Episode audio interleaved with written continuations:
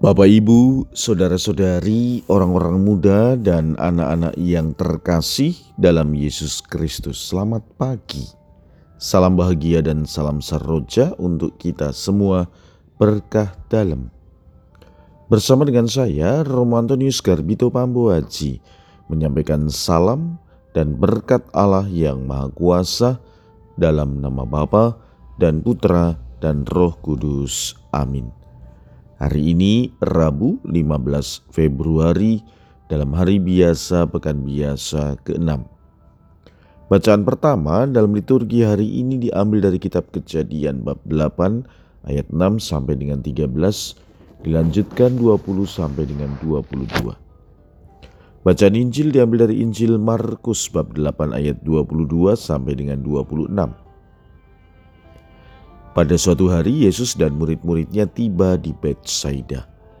Di situ orang membawa kepada Yesus seorang buta dan mereka memohon supaya ia menjamah dia.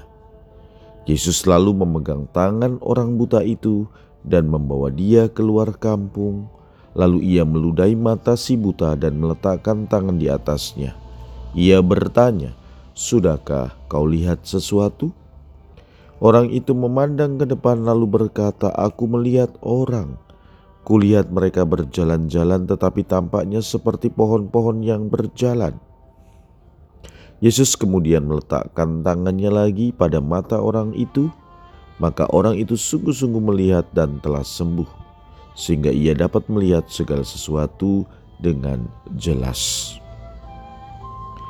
Sesudah itu, Yesus menyuruh dia pulang ke rumahnya dan berkata, "Jangan masuk ke kampung." Demikianlah sabda Tuhan. Terpujilah Kristus. Beriman membutuhkan proses, dan proses itu terikat dengan waktu dan waktu itu berjalan terus, juga membutuhkan relasi dengan sesama dan dengan Tuhan. Itulah gambaran yang bisa kita ambil dari kisah Injil hari ini. Orang buta itu punya relasi dengan sesamanya. Karena itu, dia dibawa oleh mereka kepada Yesus. Orang buta itu juga membutuhkan relasi dekat dengan Tuhan Yesus.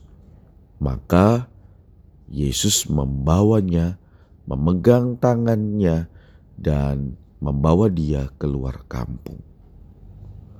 Dan relasi itu membutuhkan ruang atau waktu khusus.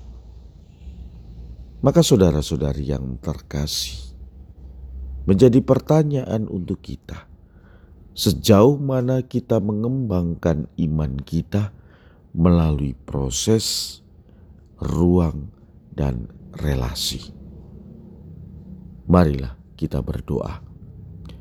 Ya Tuhan, Semoga apa yang kami dengarkan dan renungkan hari ini boleh kami wujudkan dalam kehidupan kami, sehingga iman kami terus berkembang, berbuah, dan akhirnya menjadi berkat bagi sesama. Berkat Allah yang Maha Kuasa dalam nama Bapa dan Putra dan Roh Kudus. Amin.